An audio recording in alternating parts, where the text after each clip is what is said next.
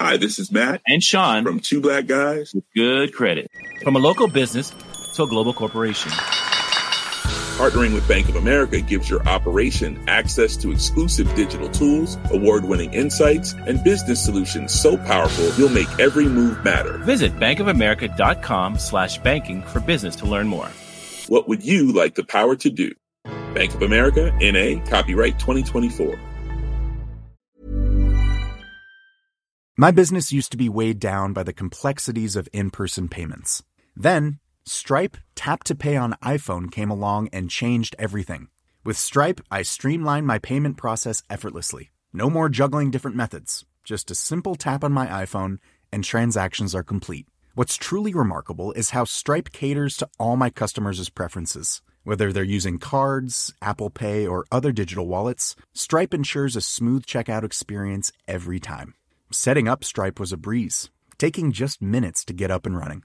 From local markets to global retailers, Stripe helped me expand my reach and grow my business with ease. To learn how Tap to Pay on iPhone and Stripe can help grow your revenue and reach, visit stripe.com/tapiphone. Want a little more science with your tech? Dr. Nikki Ackerman's Science News Monthly rounds all the important science stories for the month up in less than 15 minutes. Just look for it right here on your DTNS feed. Coming up on DTNS, how bad was that attack on Ukraine's websites? We'll tell you. An important change comes to the Chrome browser, and we look over the new legal revelations regarding Google and Facebook's ad deals. DTNS starts now. This is the Daily Tech News for Friday, January 14th, 2022 in Los Angeles. I'm Tom Merritt. And from Studio Redwood, I'm Sarah Lane. And from Columbus, Ohio, I'm Rob Dunwood. And I'm the show's producer, Roger Chang. We were just having a good time talking about all of our old tech, some of the old computers we had, whatever tech we had in reach, mobile device-wise. If you want to hear what we had and what we thought about it, get Good Day Internet, the longer version of this show, available at patreon.com/DTNS. Speaking of that, big thanks to our top patrons. Today they include Kevin, Paul Thiessen, and Allison Jobby. Let's start with a few tech things you should know. The Russian Federal Security Service, or FSB, announced that it raided the operations of the Revil ransomware organization, targeting 14 suspected members. The FSB said the raids were conducted at the request of U.S. authorities. Revil is believed to be behind recent high-profile attacks against Colonial Pipeline, JBS Foods, and U.S. technology firm Kaseya. Block, which you may remember as Square, announced it's developing an open Bitcoin mining system designed to, quote, make mining more distributed and efficient in every way. The system will focus on making buying a mining rig easier, simplifying heat dissipation, and, key, improving power efficiency. Block is evaluating technology and partners for the platform, including possibly developing its own new ASIC. The Electronic Frontier Foundation spotted a new Android 12 option that lets users disable 2G connections to avoid privacy and security problems exploited by cell site simulators. Also known as Stingrays or IMSI catchers, the devices can masquerade as a cell tower, then make cell phones in their range connect to them and intercept personal data use and information. Although Android users have the option not to allow 2G cellular connections on their devices, the setting is turned on by default, so that's good to know. Also, a phone's modem also needs to support the 1.6 radio HAL. Humble, the Humble Bundle, software bundle service. You've heard of it. It's going to shift to a new $12 a month subscription model for the Humble Bundle subscription on February 1st. And after that date, Humble will require a Windows-only launcher to access Humble Choice, Humble Trove, and Humble Games collections going forward. Users have until the end of January to download any Mac or Linux versions of games using the existing website. Bloomberg reports that development challenges related to overheating, cameras, and software may delay Apple's AR/VR headset reveal. Previously, still rumored, but rumored to happen at WWDC in a few months, the headset reveal reportedly may not happen now until the end of the year possibly later, with the headset going on sale in 2023. All right, let's talk about that Ukrainian attack. It was on the BBC World Service this morning. It's been all over the place. If you hadn't heard, Friday morning, about 70 Ukrainian government websites stopped functioning after a massive attack. Many of them were attacked and stopped functioning. Some of them were taken down by the government as a preventative measure, but most of them were attacked. Targets included the websites of the State Treasury and the DIA Electronic Publishing Services platform. That's where vaccination certificates and electronic passports are stored. But it doesn't seem like they got to those, just to the website. The deputy head of Ukraine's state agency in charge of special communication and information protection, Viktor Zhora, called it the most powerful attack in 4 years. Doesn't make it the most powerful of all time, because remember, Ukraine had its power grid attacked more than 4 years ago. He did add that personal data had not been, quote, distorted, important data had not been leaked, and site content had not been damaged. Ukraine's SBU State Security Service said preliminary information indicates that personal data was not leaked, so it backs up what the minister was saying, and site content was not changed. Ukraine has not assigned blame for the attacks. That's important diplomatically, I think. Ukraine's not out there pointing the finger to the east, which you might expect them to do. They haven't done that. Messages from the attackers were left in Ukrainian, Russian, and Polish. Toby Lewis, head of threat analysis for Darktrace, told ThreatPost that government sites are, quote, typically built on common software, which explains the domino effect of website shutdowns that we saw. And it was too early to call it a sophisticated attack. So far, they look like simple defacements. In fact, Johan Ulrich, Dean of Research for SANS Technology Institute, told ThreatPost, quote, this may very well be the work of hacktivists emboldened by current propaganda. The defaced websites were only informational and likely did not hold sensitive information. However, Darktrace's Lewis did raise the possibility that sophisticated attacks be happening while these less sophisticated attacks distract everyone. So it may be a situation where these 70 websites going down are not the serious part and something else happened. But that's just speculation that it could be used for that. That doesn't mean we have any evidence that something like that has happened. So big attack, big splash, lots of headlines, but it doesn't seem to be that serious. It doesn't sound like that there was a lot of damage necessarily done. It seems like, logically speaking, we need to go and firewall this, block this off, and we'll be back up and going by next week. Mm-hmm. Is what this is what this kind of sounded like. It is just interesting that they were very specific. This is the, a huge attack in the last 4 years, because we know that they have had some much more egregious stuff that has happened, taking their power grid down. These, as you said, they're more just vandalism on public facing government websites. Yeah. I guess what they're saying is like, man, we had a nice 4 year break there. Oh, well.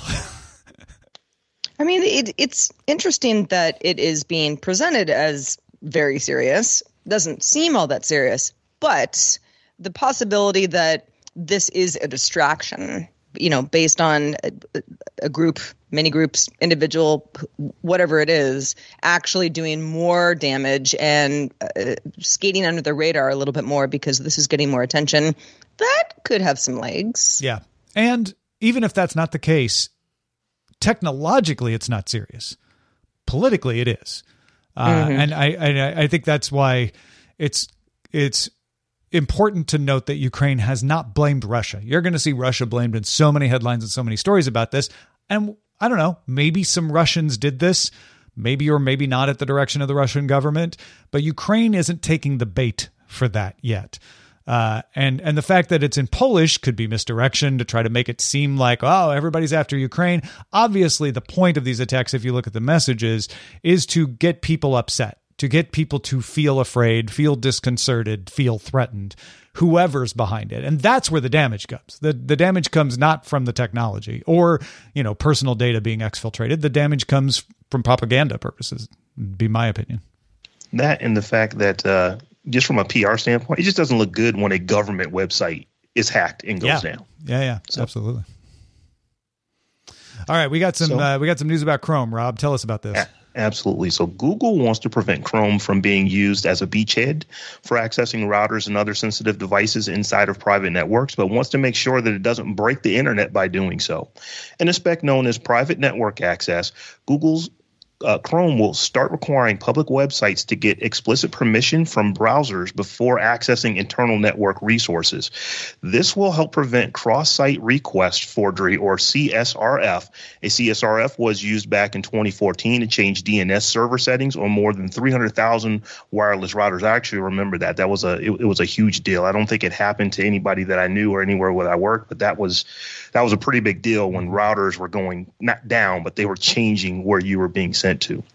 It was used to redirect browsing to malicious dummy sites that looked legitimate, like fake Google.com, that could steal your data.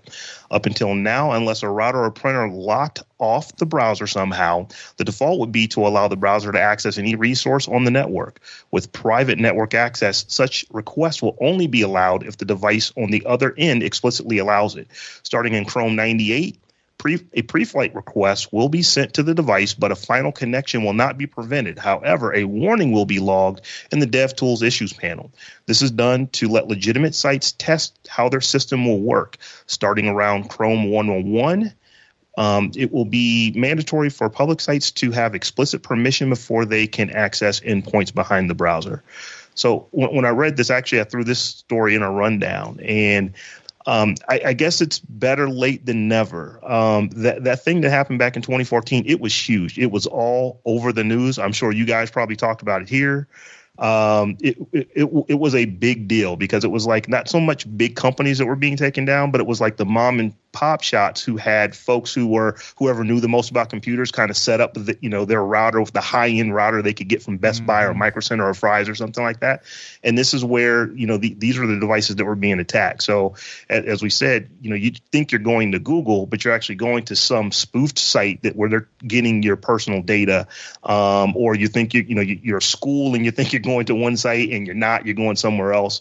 It was a big deal. So I was kind of shocked that it took Google this long to actually, fix this in their browser, because every, I would say legitimate or every respectable endpoint device is inside of a network. They basically have had to put things in place to mitigate this. Some of them don't even allow you to connect directly through a website. You've got to use an app sometimes now, depending on the device. So, Google fixed it. But did they really fix it is my question that I'm asking, because it's like, who is this still affecting? Yeah, I was thinking about this. And I feel like the reason this ever, you might even wonder, like, why was it ever like this?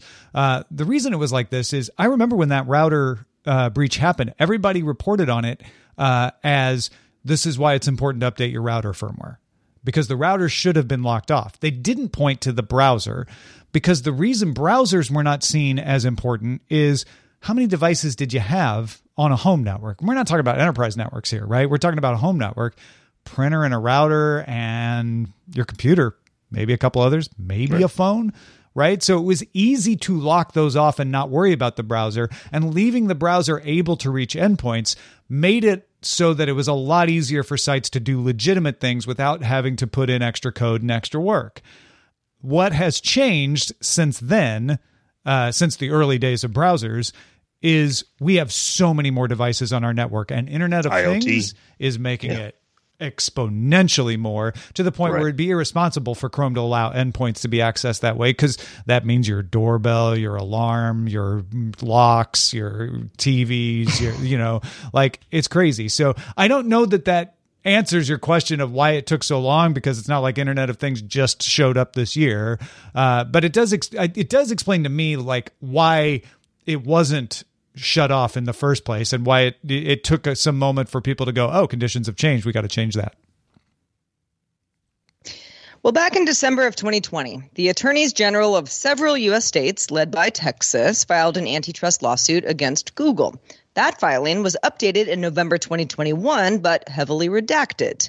A New York judge then ruled that additional details could be made public, and the case was refiled Friday. So let's talk about this suit. In the newly public portions of the suit, the attorneys general alleged that Facebook CEO Mark Zuckerberg, would be Meta at this point, but it was Facebook at the time, and Google CEO Sundar Pichai approved the Jedi Blue deal in November of 2018 that gave Facebook an advantage in Google's online advertising auctions. Facebook COO Sheryl Sandberg allegedly negotiated that deal. You may have heard of Jedi Blue. We've talked about it on the show before. It's an agreement allegedly gave Facebook an incentive to use Google's advertising exchange. Google allegedly guaranteed Facebook would win a certain number of auctions when using the program. A little bit of a handshake deal here. And the two companies connected software to speed up the delivery of ad tracking data between the two systems when Facebook did use Google's exchange. There were also detailed allegations about three other programs called Project Bernanke, Reserve Price Optimization, and Dynamic Revenue Share. The suit alleges that Project Bernanke charged advertisers a higher bid price than it paid publishers, and then used the difference to boost the bids of other advertisers to ensure that they'd win an auction that they otherwise would not have won. Another version directed these funds to publishers if they gave Google preferential access to ad inventory. Google says that the project was made to increase competition and make ads more effective. That's what it would say. As for the other two newly revealed projects, the Reserve Price Optimization Program set a minimum price for advertisers based on previous bids. Dynamic Revenue Share changed the fee that Google took in order to help advertisers use Google's tool to win more auctions in Google's other tools. Google said that the program helped publishers maximize ad sales. Also something it would say. Both companies denied that Jedi Blue is an illegal deal at all, and Google called the lawsuit full of inaccuracies. Google spokesperson Peter Schottenfeld said that the company will move to dismiss the case next week as baseless and lacking legal merits. He also denied that Pichai approved the Jedi Blue deal at all. So Jedi Blue, I have always felt doesn't sound that controversial. Big companies often make big deals with each other to say like, hey, you give me a little access to your thing. I'll give you a little access to my thing. I get why it's worth scrutiny to say, you know, these two dominate the ad market, but the deal itself on the face of it doesn't sound that unusual or illegal to me. So I'll buy the fact that Facebook and Google might be able to, or Google, because they're the only ones subject to the lawsuit, would be able to prove in court that this deal is not illegal. Project Bernanke, the Reserve Price Optimization, the Dynamic Revenue Share. On the one hand, you could look at those and say, okay, this is just like a loyalty program for customers. Like, oh, if you do this, we'll help, you know, make sure that you get a little boost from us. We'll help you out. We'll give you some bonus points in the bids, which is fine unless you also run the auction house, right? Because now you're fixing the price for the person who's using your other tool. Remember, Google owns every part of the chain. They own the bidding, they own the placement, they own the whole thing. So they can say, we're going to help out people who use our tool for bidding to beat out people who are using other tools for bidding in our auction house, means we get to keep more of the money. That starts to smell to me a little more like antitrust. Yeah, they're absolutely picking winners, in this. I mean, if you're using our stuff, we're going to hook you up. If you're using other stuff, which is completely fine, you're not going to get the hookup, and you may have been charged more. That just doesn't look good, Google. It just doesn't look good. Well, and I mean, the idea of, loyalty programs, me as a consumer, if this was something that, either I was working with Facebook or Google directly on, not even in a business sense, but just if you do this, then you get these fun perks. We're all very used to that. But two companies of this size having some, backroom deals, it may not end up being an antitrust issue, but it definitely seems that way. Like, imagine if Google was an auction house, right? And you walk in and they're like, you can use any paddle you want. But if you buy a paddle from us, the auction house people, you might win. Add $100 to every one of your bids automatically. You're gonna buy the paddle. You're not going to get the paddle from the other makers, right? It's not just that, but they're overcharging the other bidders to give you the $100. Yeah. So they're making the money everywhere. We're getting the $100 from the other bidders, by the way, but you don't need to worry about that. That's a whole separate thing. That's going to be an interesting one. I've been more bullish on the federal case than the states one until this. And I'm like, okay, there's a lot of things in here I don't think are going to pass muster in court, but let's see. Let's see if Google can defend that one. Hey, I'm really excited. This weekend is the kickoff of the Scientists in Tech series. Dr. Nikki Ackermans will be chatting with different scientists, a different scientist every week, about what they do in the world of technology, where science and tech intersect. You can find that in your DTNS feed this weekend. If you thought the only way to get a more defined jawline with natural-looking results was through surgery, think again. Juvederm Volux XC is a non-surgical injectable gel filler that improves moderate to severe loss of jawline definition and can help you achieve natural-looking results with little downtime. Even better, this improved definition lasts up to 1 year with optimal treatment. No maintenance required. Improve jawline definition for a smooth, sculpted look with Juvederm Volux XC. For important safety information and to find a licensed specialist, visit Juvederm.com. That's Juvederm.com. Not for people with severe allergic reactions, allergies to lidocaine, or the proteins used in Juvederm. Common side effects include injection site redness, swelling, pain, tenderness, firmness, lumps, bumps, bruising, discoloration, or itching. There's a risk of unintentional injection into a blood vessel, which can cause vision abnormalities, blindness, stroke, temporary scabs, or scarring. Talk to a licensed specialist to find out if it's right for you. The Claude 3 model family from Anthropic is your one-stop shop for enterprise AI.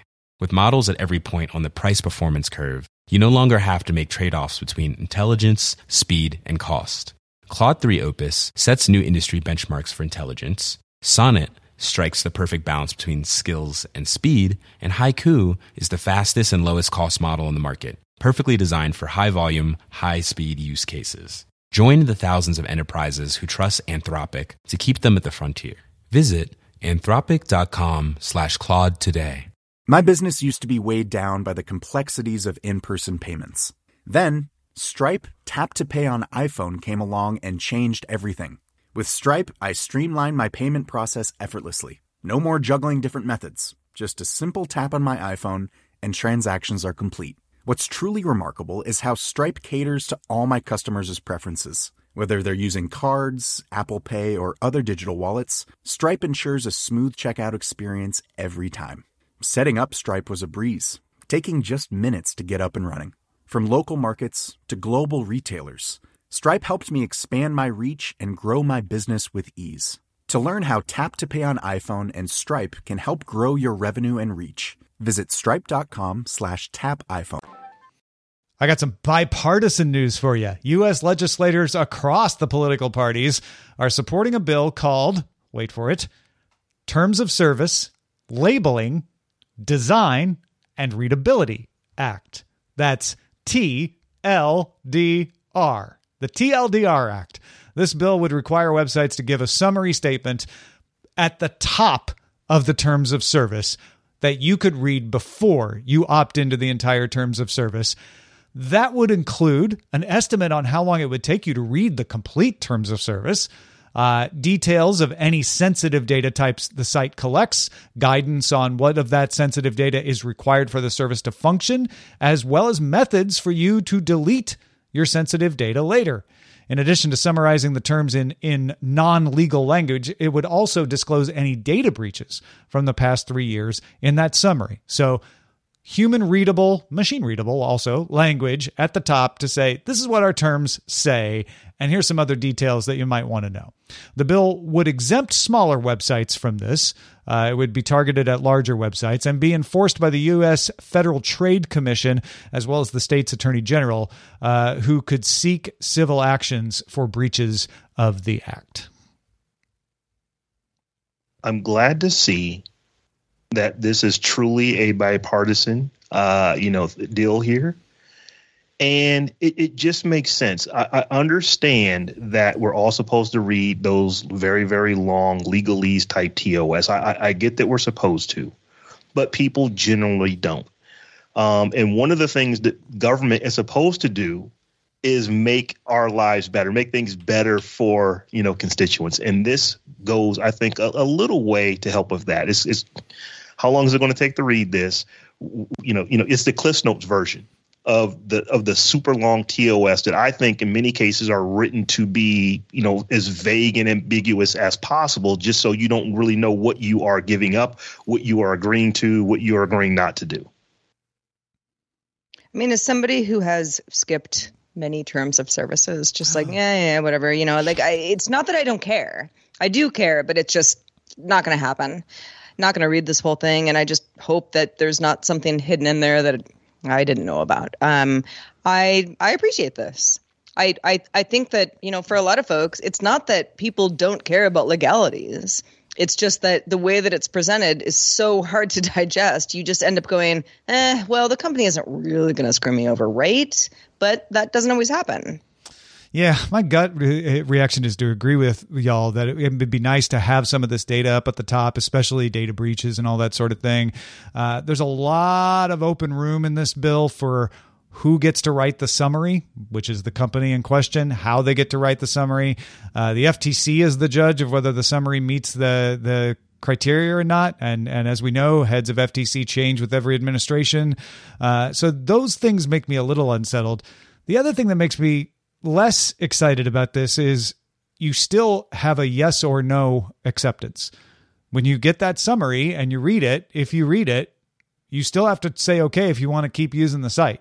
Like it's not like you can negotiate here. So I'm wondering just how many people are going to even pay attention to the summary, because it's not just about how long those EULAs are. It's about the fact they're like, well, I kind of have no choice if I want to use this thing.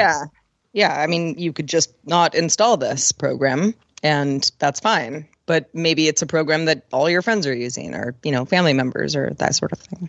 Yeah, this is not going to work if it's Instagram or, you know, WhatsApp Messenger. You're going to just install and start using those tools. Yeah. Eulalizer is a plugin out there that's pretty good at alerting you at that stuff. I'm not sure that this means I don't need Eulalizer anymore.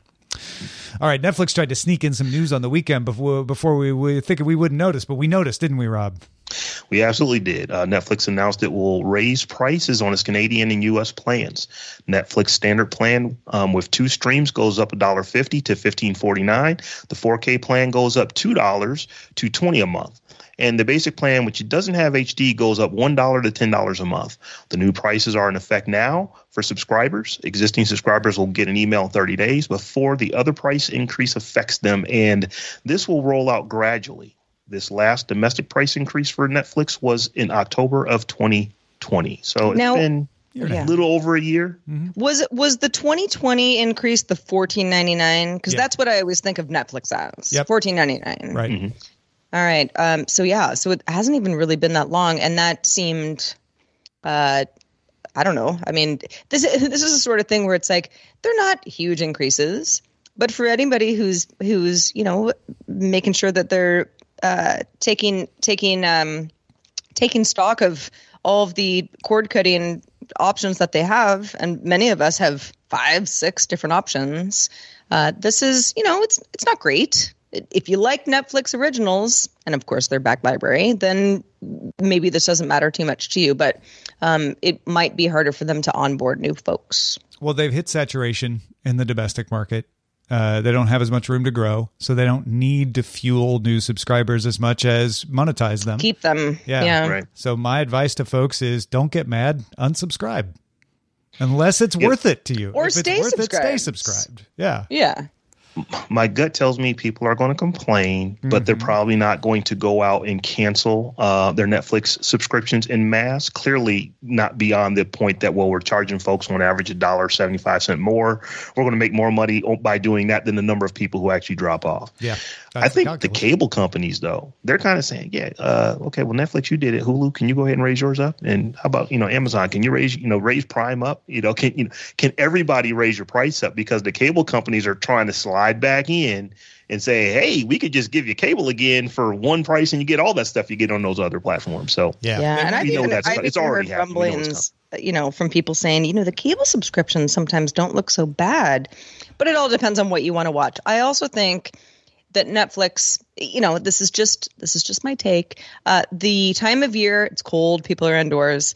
The pandemic, you know, it's unsafe out there, people are indoors.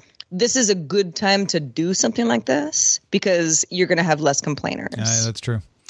I think the cable companies want you to pay them for the Netflix subscription all in one bill is what they're hoping. So maybe they can just get you back for all of it. Well, researchers at Northwestern University developed something called Facebit, an open source project described as Fitbit for the face. Facebit is a sensor that's designed to attach to an N95 face mask, able to monitor respiratory and heart rate, and also check if a mask is fitted correctly. Maybe you're not wearing it quite right on your face and you could do better. The mask is designed for medical workers, could be designed for anybody, but certainly for frontline type folks, works up to 11 days on a charge. It will need further clinical trials before proceeding, so this is not something that you can just go up and buy right this second. But it also has been open sourced, so if you're interested, could be kind of something to build upon. You can DIY it. I mean, these are scientists, definitely not marketers, because it's just a chip that sits in front of your face. It's not. It doesn't have a nice design look. Also, they called it Facebit, which is, you know, probably not the best way to market it out there because it sounds like my face just got bit. But if you get past that, something between Facebook and Fitbit. Yeah, it's great. It's great technology. It's good stuff. I like it. I was actually kind of, as a Fitbit user and a loyalist, you know, with their software, you know, to kind of track all sorts of stuff for myself. I was like, wow, Fitbit for the face. That's not really what this is. This is something that, you know, a mask wearer can get some more information about health and safety. And that's pretty much it. But it's still cool. Yeah. And very good for healthcare workers because fit is important. You want to know if it got knocked out of place and you didn't realize it. And you know, ongoing monitoring of like, hey, you may be starting to show some signs of something. You might want to go get that PCR test right now, which is good too. You know, I'm wearing a mask while I'm working out in the gym now. Mm-hmm. This would actually be kind of cool for that to kind of, you know, just give me some different numbers than I'm getting off of the other trackers that I've got connected to my body. So, yeah, indeed. I'm for this if they can get it small enough and inexpensive enough to make it make sense. All right, let's check out the mailbag. Let's do it. This one comes in from Jeremy, who said, you talked about the average price in cars being higher than before for new and used cars based on Kelley Blue Book numbers. I've heard that a lot, but no one seems to say why that's happening.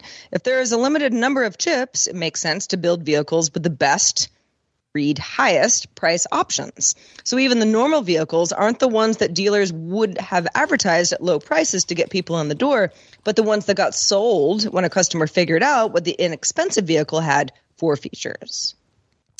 So I responded to Jeremy about this because supply and demand could be enough to explain it, right? There's a low supply and there's people who really need a car and that's going to drive a price up. But it's a fair point. It's a fair point that if I have a low supply and I'm an auto manufacturer or a car dealer, I might want to make that supply be the most expensive supply it has so that I can get a few extra dollars out of it. Wouldn't put that past automobile companies. They're used to making ginormous amounts of money, so anything they can do to make a little bit more, you know, I wouldn't put them past. Especially with sales down, like if sales were at the normal price, companies, car dealerships would be losing money, but they're not because they're able to sell it for higher. And then Matt writes in, I've listened to DTNS for a few years now, and I'm always hunting for those nuggets that put concepts into focus for the average user, but I don't usually expect to find real life lessons on a tech podcast. That is, until yesterday, DTNS episode 4190. On the topic of monetization of Wordle, you, Tom Merritt, said, you don't have to be rich to not be desperate. Not sure if that's your original, but it is absolutely true and an indispensable life principle that will be passed along to my kids and fingers crossed to many other people in their lives. Like it or not, the attribution will always go to Tom Merritt. Well, I'm not sure I felt like I was making sense when I said it, but I'm glad you found wisdom in it, Matt. Thank you. Oh, yeah. A good reminder to all of us who identify as not rich, you know? You could still not be desperate. Yeah, Yeah, it's okay. It's possible. You know, you have your convictions. You know, stick with them. That's what makes you you. Reading it back makes me feel like Yogi Berra, but I don't know. Maybe it's worth more than that. Well, we love the responses from everybody who emails us all the time. Feedback@dailytechnewsshow.com is where to keep those emails coming. Thank you so much to everybody who does give us feedback every day and ideas for future shows. All those good things. We also have a brand new boss to thank, and that boss's name is Chris Hutt. Chris just started backing us on Patreon. Thank you, Chris. Oh, we love to get a new boss, and we've had a nice long run, a streak of them. So thank you, Chris, for keeping the streak alive. You rock. You do rock. You know who else rocks? Rob Dunwood. Rob Dunwood, you rock our socks. I don't know. But it's always nice to have you on the show. It's fun to have you on a Friday in particular because we're all looking forward to the weekend, but we have a lot of news to take care of, and you do a lot of other stuff as well. Yeah, so always thanks for having me. And for anybody who wants to follow me, I am at Rob Dunwood on all the things. And I got a couple other podcasts. Head over to smrpodcast.com or thetechjohn.com, and you can listen to me babble on about tech for a couple more hours each week. Yeah, good rundown of the CES stuff on the Tech John this week, among other things. Appreciate that. Well, we are live on this show Monday through Friday at 4:30 p.m. Eastern. That is 21:30 UTC. You can find out more at dailytechnewsshow.com/live. Put it on your calendar. If you can join us live, we'd love to have you. Speaking of Monday through Friday, we are off this Monday for MLK Day here in the U.S., but we'll be back on Tuesday to talk about the technical and economic hurdles of implementing the metaverse with Jonathan Strickland. Have a great weekend, everybody. This week's episodes of Daily Tech News Show were created by the following people. Host, producer, and writer Tom Merritt. Host, producer, and writer Sarah Lane. Executive producer and booker Roger Chang. Producer, writer, and host Rich Straffolino. Video producer and Twitch producer Joe Kuntz. Associate producer Anthony Lemos. Spanish language host, writer, and producer Dan Campos. News host, writer, and producer Jen Cutter. Science correspondent Dr. Nikki Ackermans. Social media producer and moderator Zoe Detterding. Our mods: Beatmaster, W. Scottus1, BioCow, Captain Kipper, Jack Shid, Steve Guadarrama, Paul Reese, Matthew J. Stevens, and J.D. Galloway. Mod and video hosting by Dan Christensen. Video feed by Sean Way. Music and art provided by Martin Bell, Dan Luters, Mustafa A., Acast, and Len Peralta. Live art performed by Len Peralta. Acast ad support from Trace Gaynor. Patreon support from Dylan Harari. Contributors for this week's show included Scott Johnson, Justin Robert Young, and Rob Dunwood. Guests on this week's show included Blair Bazdarich and Tim Stevens. And thanks to all our patrons who make the show possible. This show is part of the Frog Pants Network. Get more at frogpants.com. Diamond Club hopes you have enjoyed this program. Hi, I'm Daniel, founder of Pretty Litter. Cats and cat owners deserve better than any old-fashioned litter. That's why I teamed up with scientists and veterinarians to create Pretty Litter. Its innovative crystal formula has superior odor control and weighs up to 80% less than clay litter. Pretty Litter even monitors health by changing colors to help detect early signs of potential illness. It's the world's smartest kitty litter. Go to prettylitter.com and use code ACAST for 20% off your first order and a free cat toy. Terms and conditions apply. See site for details. Hi, this is Janice Torres from Yo Quiero Dinero. If you own or operate a business, whether it's a local operation or a global corporation, partnering with Bank of America could be your smartest move. By teaming with Bank of America, you'll enjoy exclusive digital tools, award-winning insights, and business solutions so powerful, you'll make every move matter. Position your business to capitalize on opportunity in a moment's notice. Visit bankofamerica.com/banking for business to learn more. What would you like the power to do? Bank of America, N.A., copyright 2024.